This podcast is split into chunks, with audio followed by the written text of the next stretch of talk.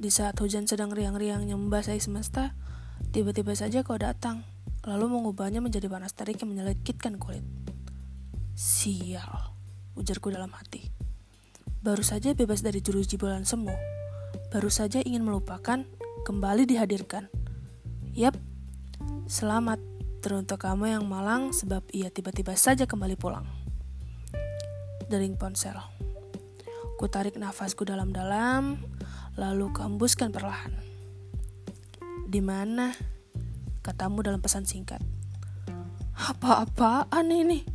Untuk apa coba? Alasan apa lagi kali ini? Berani-beraninya kau lakukan itu lagi. Tidak, tak akan kubiarkan relung ini diisi kembali dengan harapan semu bahkan bolan manis-manis gulali itu.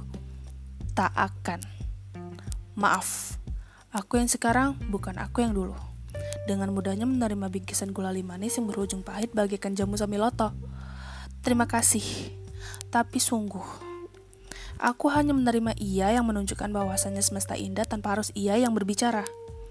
Aku hanya menerima ia yang mendengarkan bahwasannya deru ombak merdu tanpa harus ia yang membukakan telinga. Aku hanya menerima ia yang menuntun bahwasannya kepada siapa rasa syukur patut diucapkan tanpa harus ia yang memaksakannya.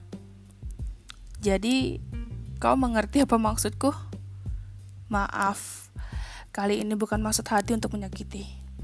Tapi, cukuplah kemarin, sebuah kebodohan terbesar dalam hidupku bersangkal dalam raga ini. Hidup tak melulu bodoh, bukan? Dari aku yang pernah memakan manisnya gulali semumu itu.